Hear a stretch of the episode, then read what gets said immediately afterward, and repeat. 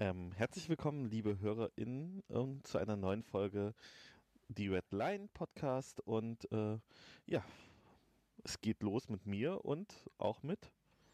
Äh, mit mir, Rob. und der andere genau, heißt ähm, Andreas übrigens. Voll der nervige Typ. Naja, ähm, genau. Und wir sind jetzt nach der Europafolge äh, mal wieder da und dachten, wir besprechen verschiedene Sachen. Was haben wir uns denn mitgebracht, Rob? Hm, wir haben verschiedene Dinge mitgebracht aus der Welt, aus der internationalen Politik.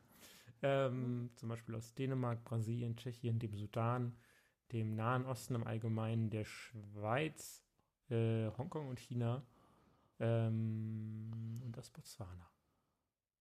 Ja, genau. Und ähm, fangen wir an mit den normalen Themen oder den äh, kleinen Themen. Und zwar gab es da am Freitag, das heißt äh, am 14. Juni, vor zwei Tagen, ein groß, eine große Demonstration und einen Frauenstreik in der Schweiz. Hast du das mitbekommen? Ja, die machen das immer nicht am 8. März wie in Deutschland, sondern am 14. wegen irgendeinem Jubiläum. Ich glaube, das Wahlrecht wurde damals eingeführt. Ähm, deswegen ja. ist das immer am 14. Juli, deswegen ist es ein wichtiges Datum. Genau, es gab eine Volksabstimmung, ähm, an der die Frauen nicht mit abstimmen durften, ob sie jetzt das allgemeine Wahlrecht bekommen dürfen. Und ähm, die haben sie, ähm, die haben sie tatsächlich in der Schweiz gewonnen gehabt. Das war irgendwie 1968, also auch ziemlich spät. Ähm, und genau, diesmal gab es ein, eine organisierte Frauenstreiksache. Das war, glaube ich, die größte. Ah, nee, es war sogar erst äh, 71, aber es war am 7. Februar. Es hat nichts mit dem. Äh, äh, es hat tatsächlich nichts mit dem Datum zu tun. Ich meine das aber, ich bin mir da irgendwie sicher. Aber die Wikipedia meint was anderes. Hm, auf jeden Fall hat es einen Grund, dass das da ist. Das weiß ich, aber ich weiß jetzt nicht mehr genau welcher. Okay. Na, auf jeden Fall, genau. Ähm, haben sehr, sehr viele Frauen ähm, an Demonstrationszügen teilgenommen und äh, sowohl also Care-Arbeit als auch Erwerbsarbeit verweigert. Und, ähm, und haben, ja, es gab also Demos mit bis zu mehreren hunderttausend Leuten in der sehr kleinen Schweiz, was ja dann heißt, dass mehrere, ähm, dass bis zu 10% der Bevölkerung tatsächlich demonstriert haben, und zwar für Gleichberechtigung hauptsächlich äh, für gleicher Lohn, für gleiche Arbeit. Ja. Sehr viele schöne Videos zu, kann man sich anschauen. Genau. Aber warum auch immer das mit dem 14. Juni. Das hat bestimmt einen Hintergrund. Bestimmt, aber genau, super vorbereitet. Ähm, ja, Genau, das wäre schon das erste Thema und wir wünschen natürlich allen Frauen und äh, die sich daran beteiligt haben, äh, volle Solidarität und wir wünschen uns eigentlich auch, dass man eigentlich dafür nicht mehr streiken müsste für solche Sachen. Aber ja, muss man. Kommen wir zum nächsten Thema. Da hast du geschrieben, Verschärfung des Konflikts im Nahen Osten. Ja. Was hat sich denn verschärft und wo? ähm, genau, die Gesamtlage im Nahen Osten ist ja ähm, gerade noch ein bisschen schwieriger geworden, weil am Donnerstag, also am 13. Ähm, sind an zwei Tankern in der Straße von Hormus ähm, äh, Minen explodiert oder Haftbomben oder irgend sowas in der Art. Und ähm, das sehen die USA als Angriff auf die Straße von Hormus und an, auf den internationalen Welthandel und Schuld ist ihrer Meinung nach der Iran. Und ja, sie haben darauf reagiert, indem sie da äh, einen Zerstörer hingeschickt haben und äh, haben Videos veröffentlicht, mit denen sie beweisen wollten, dass das der Iran ist. Der Iran sagt natürlich, sie waren es nicht. Und äh, ja, insgesamt ist diese Situation da ja seitdem das Atomabkommen gecancelt wurde, sehr, sehr schwierig und wird jetzt auch nach und nach weiter verschärft. Hm. Und was ist deine Meinung? Möchte die USA den Iran angreifen? Also wenn sie das möchte, dann ist das ziemlich dumm. Also warum, warum sollte man das wollen? Das erschließt sich mir nicht. Mir auch nicht und ich glaube, sie wollen das auch nicht. Also das ist, glaube ich, aber ich verstehe auch nicht, warum sie den Konflikt einfach weiter verschärfen, weil ich nicht sehe, worauf sie hinaus wollen. Denn sie wissen nicht, was sie tun. ja, das passt. Ähm, ich glaube, sie wissen wirklich nicht, was sie tun. Ich fand, ich fand es interessant, es gab eine, ähm, es gab 2003 mal ein Szenario, wo die USA so einen Angriff auf den Iran durchgerechnet haben. Hm. So. Stimmt. Und hm. Genau, und äh, da kam raus, dass sie innerhalb von der ersten Woche 17 äh, Schiffe unter anderem einen Flugzeugträger verlieren würden, weil der Iran ist halt keine kleine Nation. So ist halt schon eine Mittelmacht mit relativ vielen Waffen und, äh, Aus, und kann ja. sich, glaube ich, verteidigen. Ja, also das ist halt nicht der Irak. So und der Irak hat auch sehr viele Opfer gekostet. Ich glaube mittlerweile auch über mehrere tausend US-Soldaten. Und äh, wie also würde mich gerne, würde mich interessieren, wie das die amerikanische ähm, Öffentlichkeit dann so, so findet mitten im Wahlkampf. Weiß ich nicht, ob man dann sich dann unter so eine Entscheidung so stellt. Oder ob vielleicht der Senat dann tatsächlich auch sagt, äh, okay, bis hierhin und nicht weiter. Ähm, wenn der, wenn Trump überhaupt erlaubt, dass da irgendwer was erscheint. Ich habe eher das Gefühl, dass äh, Trump, dass man versucht, irgendwie Trumps wirre Positionen in irgendwie so eine Gesamtstrategie zu gießen und dann klappt da, kommt da aber irgendwie totaler Unsinn raus, weil das halt nicht funktioniert, weil da keine Gesamtstrategie hintersteckt. Und das weiß ich nicht. Also, ob jetzt diese Tanker vom Irak, äh, Iran angegriffen wurden, das verstehe ich dann auch nicht. Ob das ein Test ist vom Iran, zu sagen, wir wollen mal gucken, wie weit wir kommen, oder ich verstehe manchmal diese internationale Politik nicht. Aber wahrscheinlich ist das so dieses Machtding, was ich vielleicht einfach nicht nachvollziehen kann. Dieses Streben nach Macht und dann macht man so komische Sachen. Ja, ich bin mir nicht sicher, ob das die Iran überhaupt waren. Ich finde halt. Iran. Nein, das glaube ich auch nicht, weil äh, dafür sieht die Aktion zu koordiniert aus. Es gibt aber halt einfach auch einige. Hm. Es gibt halt auf jeden Fall einige Kräfte, die daran ein Interesse haben könnten, mhm. dass Krieg zwischen diesen beiden Nationen ausbricht. Saudi-Arabien wäre der ein Fall, die Türkei wäre ein anderer Fall, Israel wäre der dritte Fall. Also, ne, da gibt es mehrere Mächte, die auf jeden Fall ein starkes Interesse daran haben, ähm, dass da überhaupt ein Krieg ausbricht. So, und ich möchte jetzt nicht sagen, dass die das waren, um das gelauncht zu haben, aber ist auf jeden Fall eine der Möglichkeiten. Und wir vertrauen als ähm, die meisten Menschen äh, vertrauen halt äh, mittlerweile ähm, den USA, wenn sie solche Sachen veröffentlichen, auch nicht mehr, weil wir halt schon zweimal erlebt haben, dass sie ganz gerne lügen. Also 1991 und 2003 91 waren es ja auch 91 äh, der Golfkrieg. Aber da haben sie doch, das, das wurde doch Kuwait eingenommen. Richtig und ähm, der Krieg, der Einmarsch wurde damit ähm, wurde damit begründet, dass, äh, dass in Kuwait äh, die Kinder aus den Brutkästen herausgerissen wurden. Okay, das war das, der Grund. Ich glaube, da, da hing noch mehr dran als nur die Brutkästen. Da hing ein bisschen mehr dran, aber das war so die eins der. Brutkästen. Das sind keine, ja, keine ja. Hühner. Naja, ähm. Aber so heißt das, wenn, wenn, äh, wenn äh, Kinder in äh, wenn Kinder früh geboren sind, dann kommen sie in Brutkästen. Okay. Und die wurden, äh, die wurden im Prinzip laut den USA ähm, und Kuwait hat da so ganz viele Bilder veröffentlicht, dass das, dass die ausgeraubt und die Kinder da rausgezogen wurden und getötet wurden.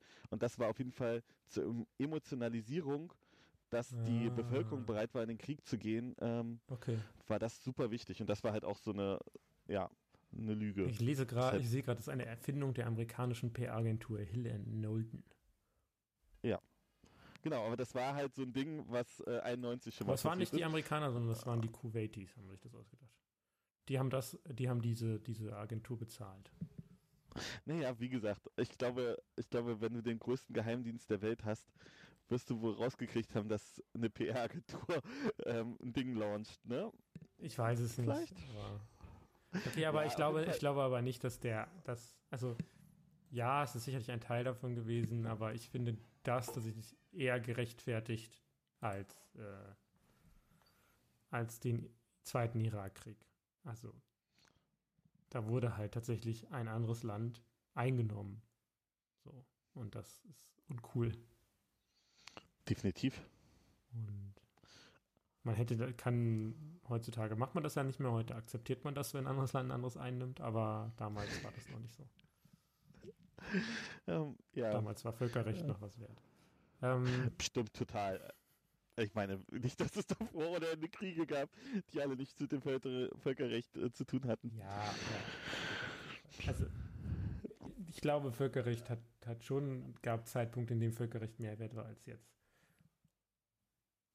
Bin Aber ich mir wirklich nicht sicher. Ich bin vielleicht eher dadurch, dass die Mächtekonstellation eine äh, wesentlich stabilere war als heute. weiß ich nicht. Na gut, aber genau, ich wollte das eigentlich so ein bisschen als Thema haben, weil ich gedacht habe, es ist auf jeden Fall eine spannende Frage, wie es da weitergeht. Und wir müssen da ein Auge drauf halten. Darum ging es eigentlich eher. Ja, ja, ja, definitiv. Ähm, genau, ist ja auch in aller Munde momentan das Thema. Findest du? Also, ja, ich höre das in den Nachrichten ständig.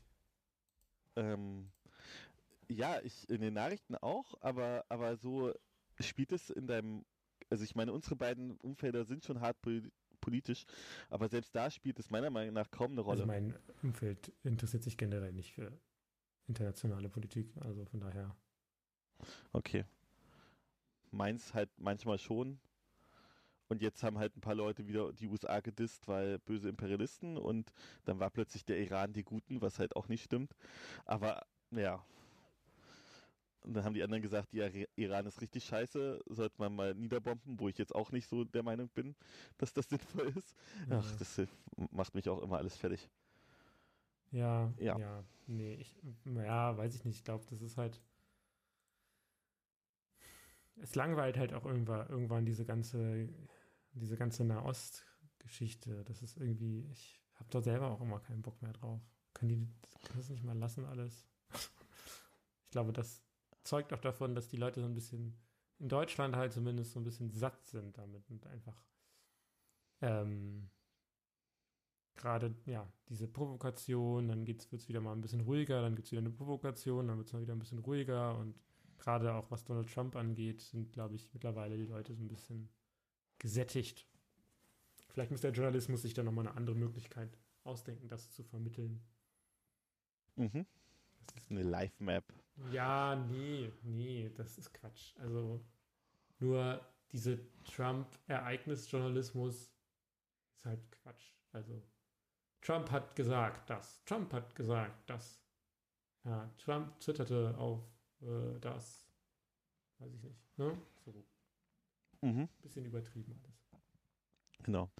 Na gut, dann lass uns auch von dem Thema weg. Wir haben noch zwei kleine Themen und zwar ähm, gab es auch ähm, am Samstag einen Generalstreik in Brasilien.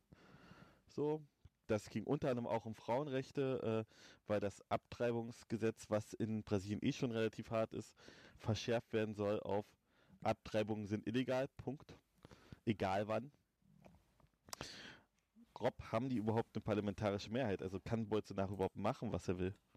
Ähm, er hat auf jeden Fall keine Mehrheit für sich selbst, also für seine Partei. Er hat nämlich nur 55 von 513 Sitzen.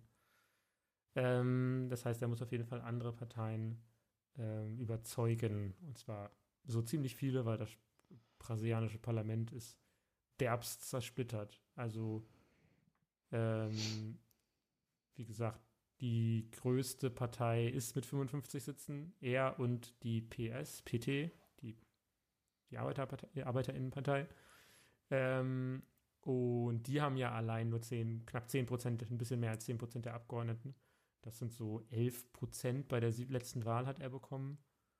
Ähm, und da merkt man, wenn die stärkste Kraft 11 Prozent hat, ist natürlich sehr komplex alles. Aber da ist es durchaus so, dass sich da ganz viele Parlamente so ähm, äh, Gru- Gruppen dann an sich gegenseitig äh, gegeneinander äh, miteinander zusammentun und so und zusammenarbeiten. Anders kannst du ja gar keine Mehrheiten finden. Gott, sieht das crazy aus. Und ich dachte, das indische Parlament ist verrückt. Ähm, ja, Aber vielleicht ist auch der Na- Nationalkongress wichtiger. Ähm, aber ähm, es gibt halt zwei Kammern. Also der Nationalkongress ist das Gesamtding und es gibt halt die Abgeordnetenkammer, die ist so, so zersplittert. Und dann gibt es natürlich noch den Bundesrat, äh, den Bundessenat. Der hat dann nur 81 Sitze. Ähm, genau. Und da ist es aber auch ähnlich. Die größte Fraktion hat da zwölf Sitze. Also die ist da ein bisschen größer. Das ist aber eine Partei, die hat mit den anderen allen nichts zu tun. Das ist die MDB. mhm. mit zwölf. Und die PSL Okay. hat da vier Sitze, die PT hat sechs Sitze. Also alles so ein bisschen sehr zersplittert. Ja, jetzt kam ja jetzt auch raus, dass wahrscheinlich diese, ähm, diese ganze Nummer gegen Lula da Silva, den ehemaligen äh, Präsidenten, auch ziemlich ab, ähm, Mhm. ja, abgekatert war. Nämlich der Richter, der Lula verurteilt hat, ähm, er ist nämlich jetzt Justizminister geworden und es kam ein Band raus, wo es um Absprachen ging. Tatsächlich. Also kann es sein, dass Lula vielleicht tatsächlich unschuldig ist. Ah, Ja, das war ja sowieso ein bisschen seltsam. Seinen engsten Konkurrenten äh, war dann plötzlich weg. Das war natürlich sehr praktisch. Ähm, aber korrupt ist da ja scheinbar jeder und Bolsonaro ist da sicherlich nicht auszunehmen. Nein, ganz bestimmt nicht. Also Ja, aber schön, dass die Brasil viele Brasilianerinnen und Brasilianer jetzt sich dagegen stellen, wenn sie es schon bei der Wahl nicht gemacht haben. Ähm, vielleicht jetzt. Naja, hauptsächlich haben es halt ähm, äh, bei der Wahl haben es ja auch schon viele gemacht, aber halt nicht genug. Nicht genug, genau. Und jetzt muss man halt gucken, wie man sich damit arrangiert. Aber immerhin wird dagegen protestiert, das ist schon mal gut. Genau. Und einen anderen Protest gab es jetzt auch vor kurzem noch mal in Tschechien äh, gegen die regierende ANO-Partei. Ähm, da ist der Chef ja, ähm, diese Partei ist ja angetreten mit einem Antikorruptionsding und stellt ja auch den, äh, stellt da ja auch den ähm, Minister oder Ministerpräsident ist das, Mhm. glaube ich, ne? Genau. Äh, ja, aber äh, Babisch. Babisch, genau, und äh, der ist auch mit kam raus, er kriegt Gelder von der Europäischen Union und hat die veruntreut. Seine, seine Unternehmen, ja. ja. Ja, genau. Und da gab es einen Protest. Auf jeden Fall. Also, ähm, das ist natürlich äh, sowieso alles ein bisschen schwierig. Die ANO gehört übrigens der im Europäischen Parlament der liberalen Fraktion an. Da, so hat auch jede ihrer Fraktionen auch, auch diese, auch eine schwierige Partei damit drin. Ja, die ist, schon- ist schon auf jeden Fall schwierig, die ja nur auch, auch zuwanderungskritisch sehr, ähm, genau, in anderen Bereichen relativ liberal, aber mir ist die ANO lieber als jetzt die SPD, also die tschechische SPD, ähm, oder die Christdemokraten, aber natürlich, ja, linke Parteien gibt es da leider auch nicht mehr richtig. Ähm, die Sozialdemokratie hat sich pulverisiert und die stärkste linkere Kra- Kra- Kraft ist dann halt, sind halt die Piraten. Bitter, oder? Ich habe nochmal nachgeguckt, es sind 10,6 Millionen Einwohner. Zehn, naja, gut, dann, ja. Äh, genau, gut, dann kommen wir zu etwas längeren Themen, ähm, die wir uns noch rausgesucht haben. Ich fange an mit Dänemark. Da gab es ja jetzt auch vor kurzem Wahlen. Ich glaube, das war letzte Woche. Hm. ähm, die Wahlen in Dänemark, also vor ähm, also die erste, das erste Juni-Wochenende im Prinzip, 9. Hm. Juni. Äh, und dort hat die Sozialdemokratische Partei gewonnen. Faszinierend. Ähm, Naja, was heißt gewonnen? Also, sie haben selber nicht, die haben selber Sitze verloren. Genau, sie sind, sie sind nicht, äh, sie sind stärkste Partei geworden und nicht so stark abgerutscht, wie man erwartet hat. Eigentlich fast nicht, nämlich 0,4 Prozent haben sie nur verloren. Ähm, aber der Rote Block hat gewonnen, denn äh, zwei andere Parteien haben dazu gewonnen, und zwar zum einen ähm, die ähm, Sozialistische Partei mit 3,9 Prozent und zum anderen die Sozialliberale Partei mit 4 Prozent.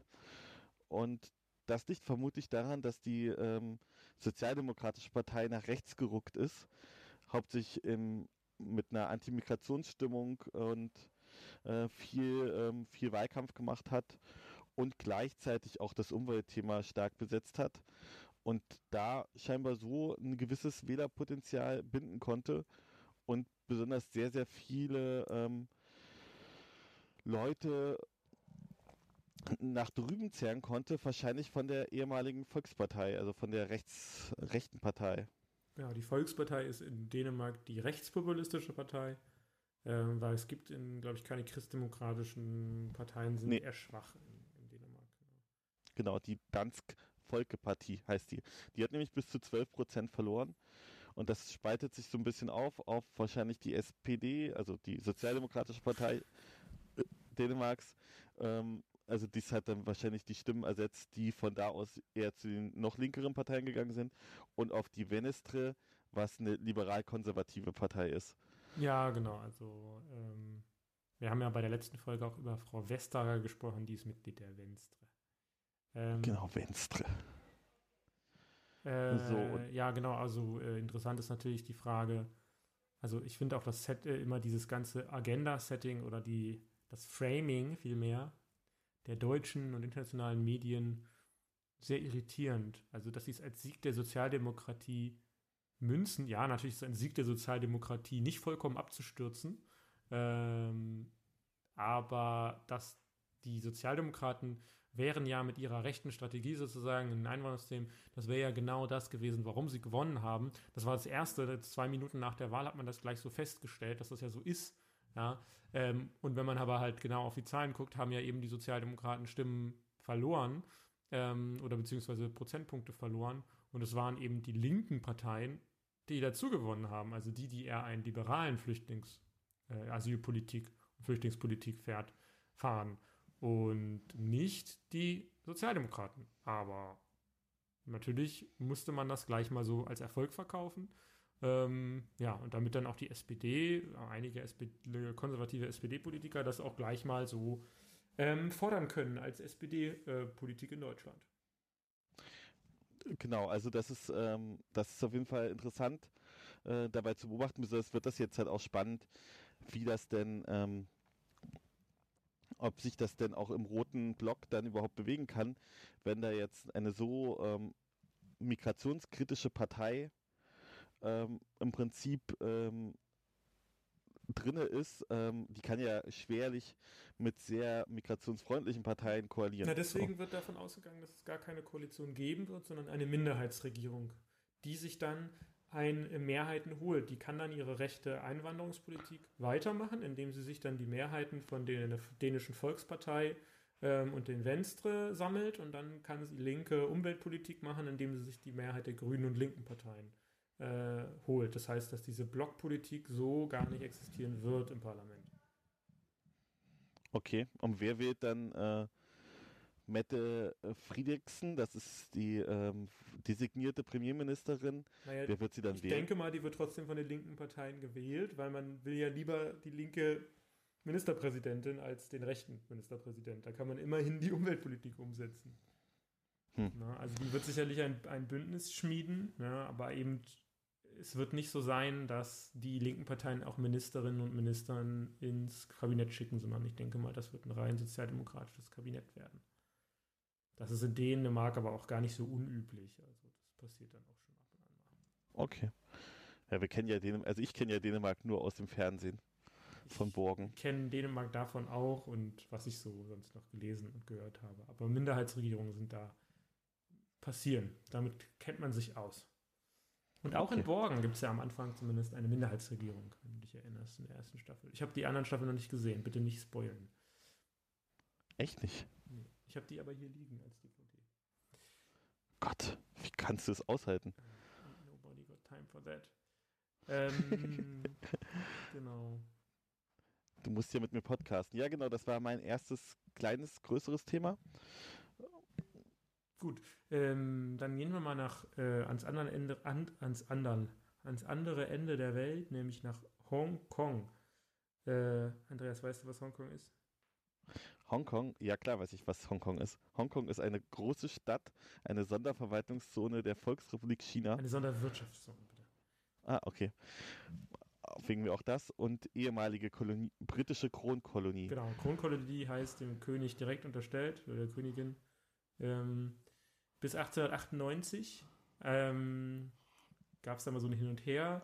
Hongkong wurde quasi nach den Opiumkriegen, falls man sich erinnert, ähm, wurde China die Öffnung des chinesischen Marktes durch äh, für ausländische, in Klammern europäische, kolonialistische Mächte sozusagen gezwungen. Und da hat Großbritannien den Hafen Hongkong zum Beispiel gekriegt. Die Deutschen waren auch tätig, ähm, ich glaube in der Nähe von Shanghai. Ähm, Tsingtao. Tsingtao, genau. Ähm, zu, zumindest bis zum, bis zum Zweiten Weltkrieg oder Ersten Weltkrieg, glaube ich. Erster. Ersten Weltkrieg, genau. Und ähm, 1898 hat man dann einen Vertrag gemacht mit China. Das war natürlich ein erzwungener Vertrag. Ähm, eine Art Pacht auf 99 Jahre. Solange dürfen die Briten da quasi machen, was sie wollen. Ähm, ja, was man nicht bedacht hat, dass 99 Jahre zwar eine lange Zeit ist, aber irgendwann ist die auch zu Ende. Ja, ich kann mir das richtig vorstellen. Ach, 99 Jahre, oh, ist ja ewig. Ähm, ist so wie 2020 immer noch bei allen Politikern gesagt wird und jetzt fällt auf, dass das ja nächstes Jahr ist. Genau, genau. Und jetzt war es dann halt 1997, waren es ja dann 99 Jahre und dann muss man sich irgendwie gucken, was macht man denn jetzt mit Hongkong? Weil Hongkong hat natürlich in den 100 Jahren sich natürlich an Großbritannien orientiert. Das heißt, es gibt Pressefreiheit, Versammlungsfreiheit, ein sehr freies wirtschaftliches System herrscht dort. Finanzkapitalismus hat sich da sehr ähm, erfolgreich niederge niedergelassen. Das würde mit dem ganzen chinesischen System ja überhaupt nicht zusammenpassen. Außerdem ist es halt uncool. Also stell dir vor, äh, irgendwer sagt jetzt zu dir, ach Mensch, Berlin, da haben wir ja so einen Vertrag gemacht vor 100 Jahren, haben wir ganz vergessen, gehört jetzt zu Russland. So, da würden die Berlinerinnen und Berliner natürlich sagen, also Moment mal, ähm, wir haben ja jetzt auch noch ein Wörtchen mitzureden. Naja, und das ist äh, dann natürlich damals schon ein äh, Streit gewesen, deswegen hat man sich darauf geeinigt, einen 50 Jahre währenden Vertrag, immerhin nur halb so lang, ähm, also bis 1900, äh, 1900 2047, ähm, hat man ein, ein Abkommen mit China getroffen, dass äh, die demokratischen und Versammlungsfreiheit und die freien Rechte Hongkongs bis dahin mindestens gesichert bleiben und erhalten bleiben. Und damit hat man sich dann gedacht, das ist ja in Ordnung, hat was Hongkong den Chinesen übergeben und die Chinesen haben so ein ein Land, zwei Systeme System geschaffen, in dem quasi zwei unterschiedliche Systeme in diesem Dings funktionieren. Äh, Hongkong hat, äh, kann seinen Finanzmarkt weitermachen, sie können weiter Demokratie machen und sie können ähm, zum Beispiel das Migrationssystem selber regeln. Ja, ähm, natürlich. Und? Hat funktioniert? Natürlich nicht, weil China natürlich keinen Bock hat, 50 Jahre zu warten und die ganze Zeit anfängt, dann rumzu die Finger damit reinzustecken nach Hongkong. Zum Beispiel ist es so bei der Wahl, dass nur, nur Kandidaten gewählt werden können für das Parlament, die von China vorgeschlagen wurden. Ich glaube, es sitzt ein regierungskritischer Abgeordneter oder so drin. Das war's. Und ähm, diese Chefin momentan, ich habe ihren Namen leider jetzt nicht aufgeschrieben, ähm, die ist natürlich auch von, von der KP abgesegnet worden. Die sagen immer, wir haben mit denen nichts zu tun, aber es ist eindeutig, dass es abgesegnet wurde. Muss nämlich so sein auch. Naja, und ähm, was China versucht dann immer wieder Dinge durchzusetzen. Ich meine, man erinnert sich vielleicht an diese Entführung dieser Buchhändler aus Hongkong, die plötzlich verschwunden sind und in China in irgendwelchen Gefängnissen auftauchten. Ähm, die haben halt regierungskritische Bücher verkauft in Hongkong. Das fanden die Chinesen nicht so gut. Und immer wieder mischen sie sich da halt ein. Und dieses Mal haben sie versucht oder versuchen sie ein Gesetz durchzudrücken. Ähm, das soll das Parlament in Hongkong äh, durchsetzen oder abstimmen. Ähm, nämlich, dass quasi ähm, Strafgefangene oder Verdächtige nach China abgeschoben werden dürfen.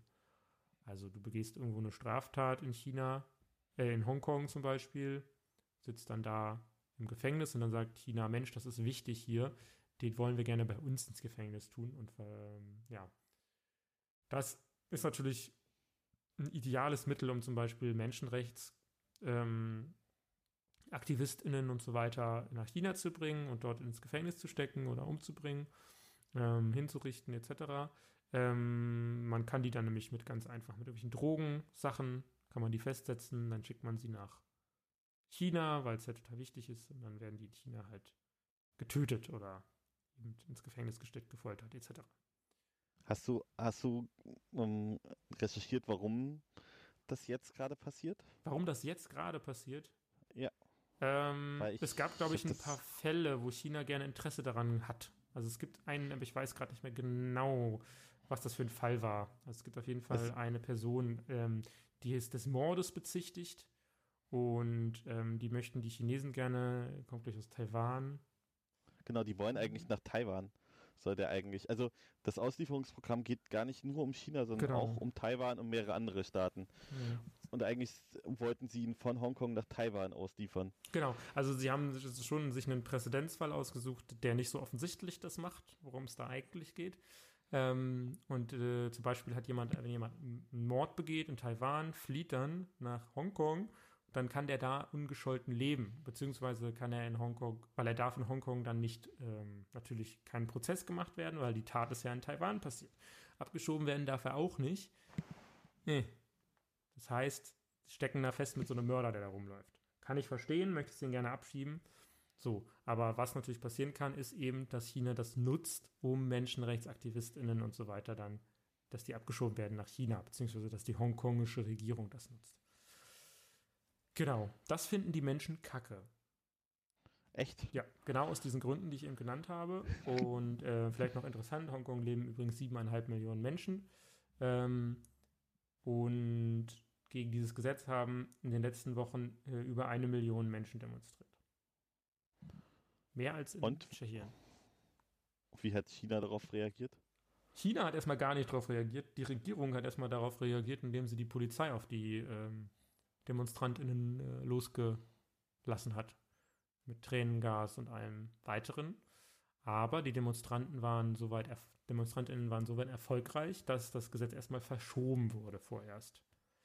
Ähm, beziehungsweise auch, also un, unbestimmte Zeit verschoben wurde, die Verabschiedung. Die sollte eigentlich ähm, stattfinden am Dienstag ähm, und ist jetzt erstmal, ja, wie gesagt, verschoben. Weil ähm, ich glaube, heute sind wieder über eine Million Menschen auf die Straße gegangen und haben gefordert, dass das Gesetz nicht nur verschoben wird, sondern komplett ähm, sich davon sozusagen äh, verabschiedet wird. Ähm, genau. Und die Regierungschefin hat sich sogar entschuldigt. Okay, aber die Menschen, obwohl das Gesetz verschoben wird, demonstrieren weiter, weil Weil es ja nicht ganz halt- abgeschaffen ist. Also weil es kann ja dann noch nächstes Jahr wiederkommen zum Beispiel. Ne? Es ist ja nur Mhm.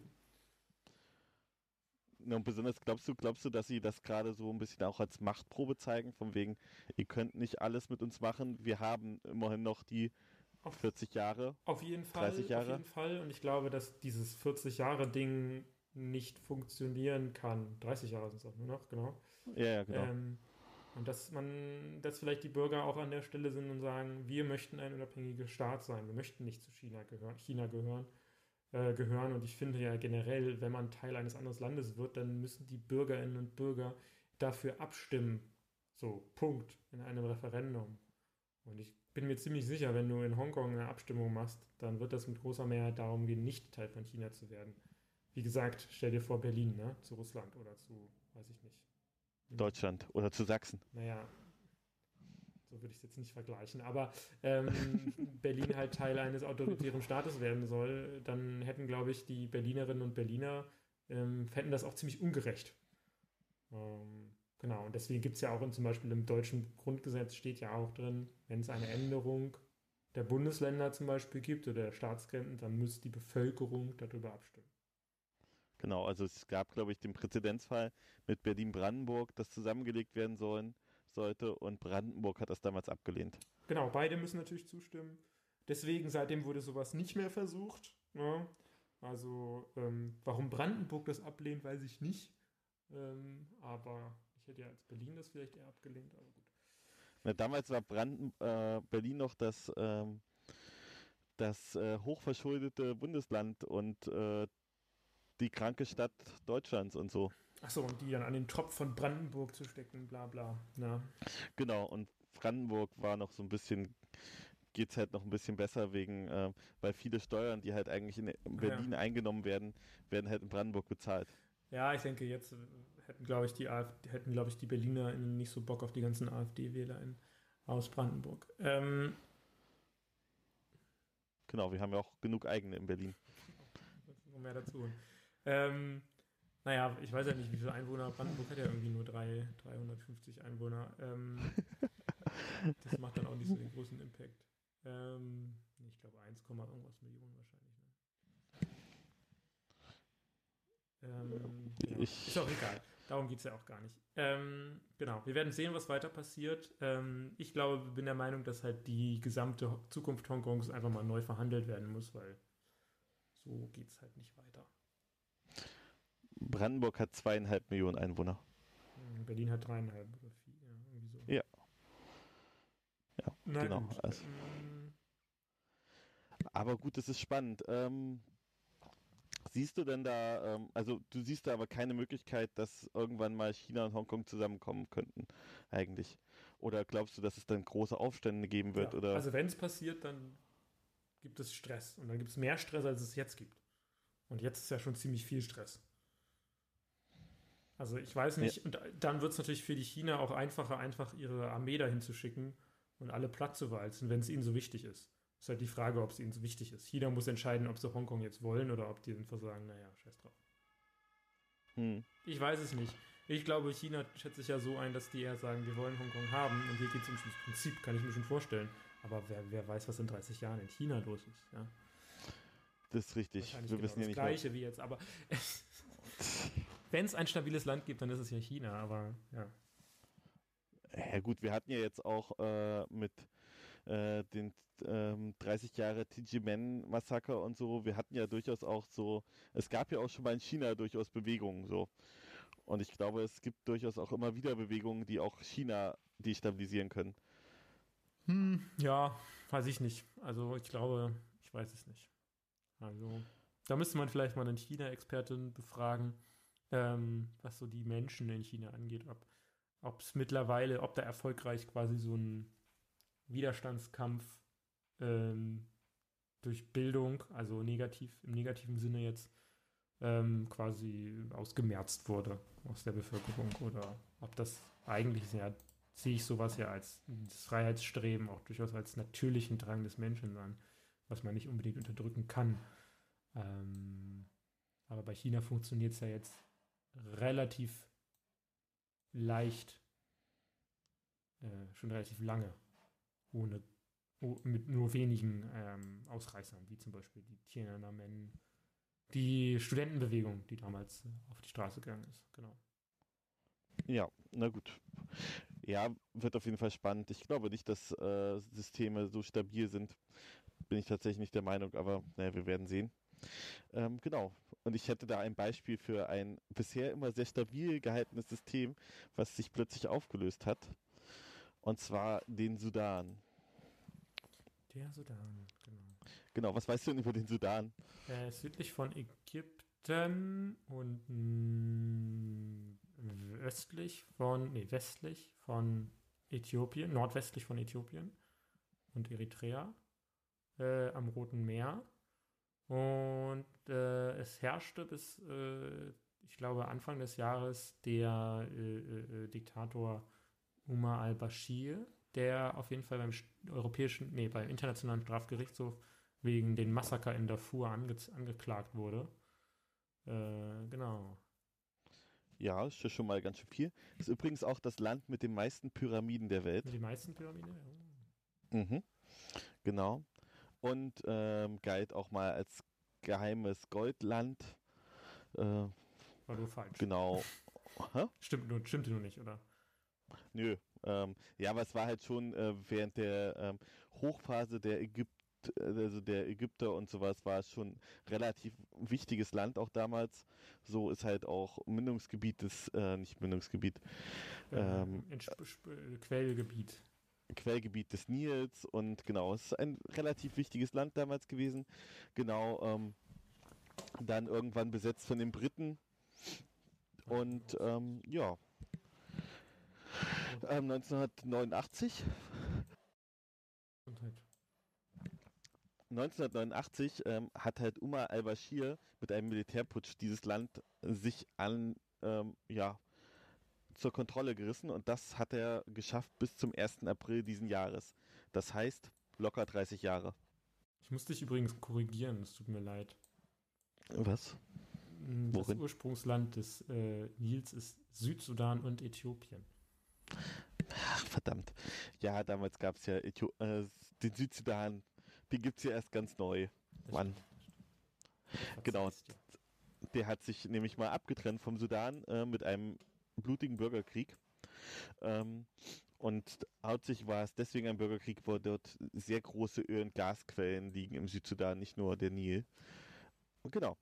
Ja, und wie kam es jetzt eigentlich dazu, dass so ein stabiles Land wie der Sudan die Kontrolle verloren hat. Ja, zum einen war es halt gar nicht so stabil, wie sich halt zeigt daran, dass man solche, ähm, ähm, dass man so ein Abtrennungsergebnis vom Südsudan zum Sudan hatte oder halt auch in Darfur äh, Menschenrechtsverletzungen und Völkermord begangen wurde. Und die wirtschaftliche Lage war im Sudan einfach sehr schwierig. Deswegen hatte ähm, Umar al-Bashir ähm, Ende letzten Jahres, also Ende 2018, Notstandswirtschaftsgesetze äh, auf den Weg gebracht, die unter anderem ja die Preise für Lebensmittel gesteigert haben. Ui. Ja, ich weiß auch nicht, warum DiktatorInnen nichts lernen.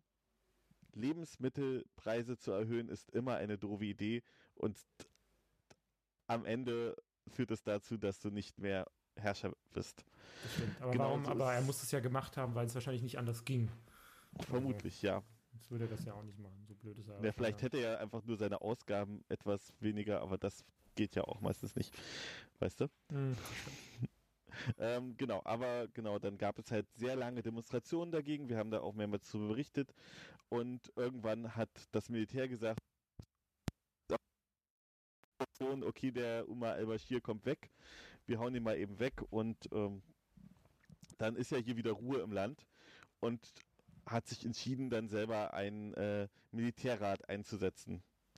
Ja, äh, das ist ein siebenköpfiger, ähm, der heißt Transnational Military Council, so, den haben sie eingesetzt und die, und die Bevölkerung so hatte sich mittlerweile darauf geeinigt, dass sie überhaupt nicht mehr wegen den Lebensmitteln demonstrieren, sondern solche Sachen wie Freiheit und Demokratie ganz gerne hätte. Hm. Und haben halt weitergemacht die haben halt unter anderem oft den Verkehr der großen Städte lahmgelegt, indem sie Kreuzungen blockiert haben und ja, große Demonstrationen und Generalstreiks auch weitergezogen, auch während des äh, während des Kontrolle des äh, Militärrats. Und ähm, der Militärrat hat halt gleichzeitig vorgeschlagen, naja, wir leiten das jetzt hier die nächsten zwei Jahre und in der Zeit gibt es im Prinzip eine Übergangsregierung, die wir stellen und äh, dann gibt es Wahlen. So, und das fand die Bevölkerung halt nicht cool. Dann hat Äthiopien gesagt, naja, wir vermitteln mal zwischen euch und der Demokratiebewegung.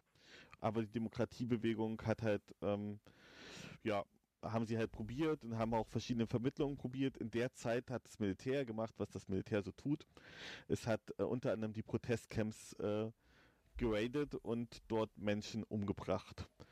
Da sind mehrere hundert Menschen gestorben. Das war am 6. Juni, also jetzt sind wir schon relativ nah am heutigen Datum, also vor zehn Tagen.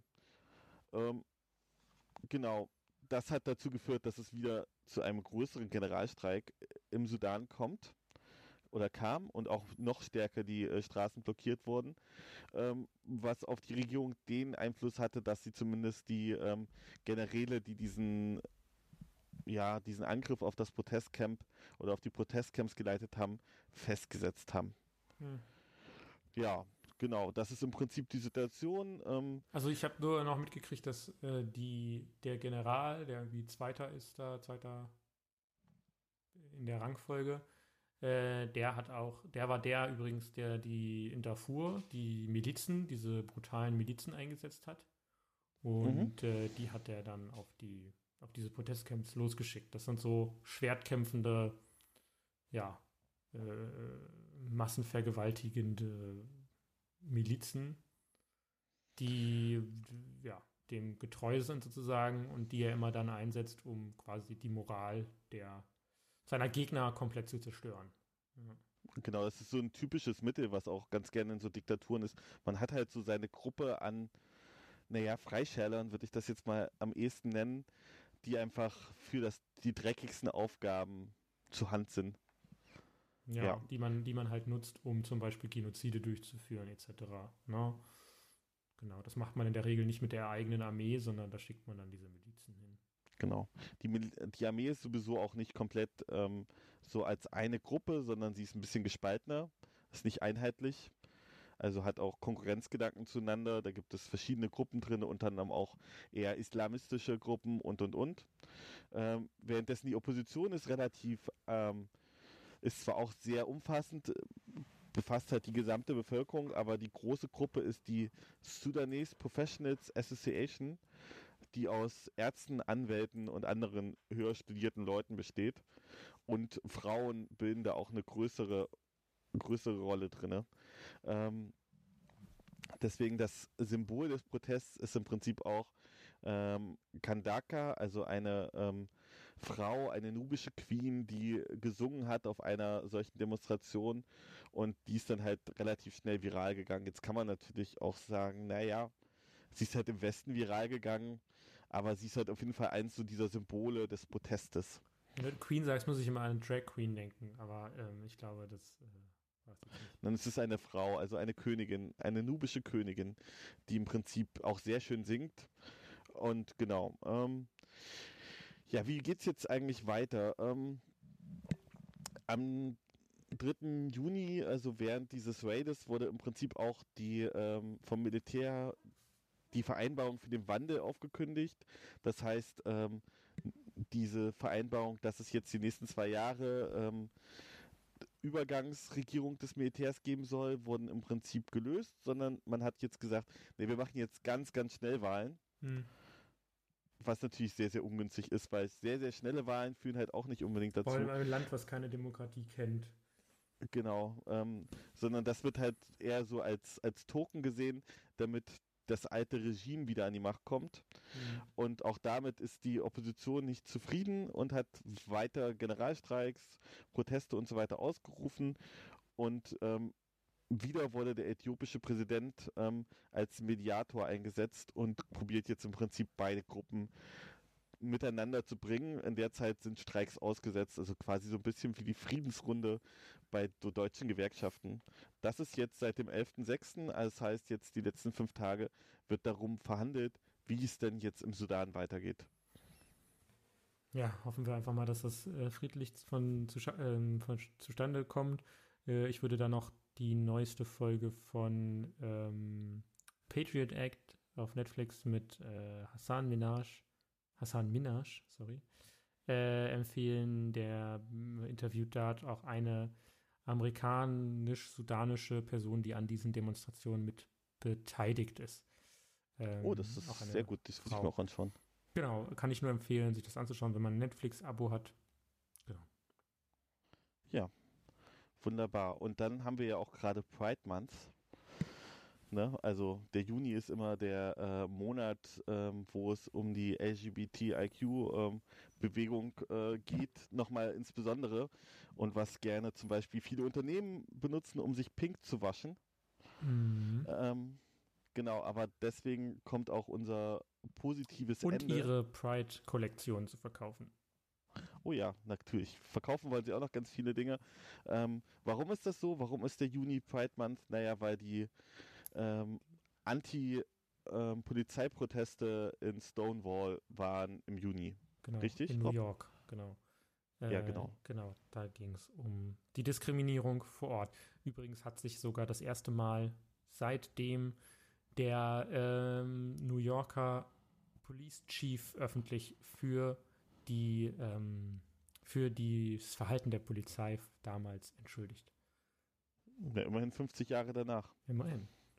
Immerhin. Genau. Es gab aber zwei positive Nachrichten ähm, oh, zwei zu gleich. dem Thema. Ja, du hast eine vergessen. Ähm, ja, dann hau raus. Äh, zum Beispiel in Ecuador wurde die gleichgeschlechtliche Ehe legalisiert bzw. wurde eingeführt und es ist, glaube ich, erst das dritte südamerikanische Land, in dem damit die äh, Ehe für alle sozusagen gilt. Wunderbar, sehr schön. Genau, und ähnliches, nur anders, ist in Botswana passiert. Äh, dort wurde Homosexualität erstmal entkriminalisiert. Ja, eigentlich ist es auch, eigentlich ist es keine gute Nachricht, dass da Homosexualität vorher kriminell war. Hm. Oder? Das ist, meine ich, das ist ja eigentlich. Mit der Kriminalität von Homosexualität? Na, die Briten natürlich. Es ist ein Kolonialgesetz gewesen, äh, was jetzt endlich aberkannt wurde. Und ähm, in der, also bis dahin, also bis vor wenigen Wochen, hat man für homosexuellen, nein, eigentlich sogar schwulen Sex tatsächlich bis zu sieben Jahre Gefängnis bekommen. Weil wenn Homosexualität gesagt wird, wird ja tatsächlich relativ oft eigentlich die Verbindung zwischen zwei Männern gemeint.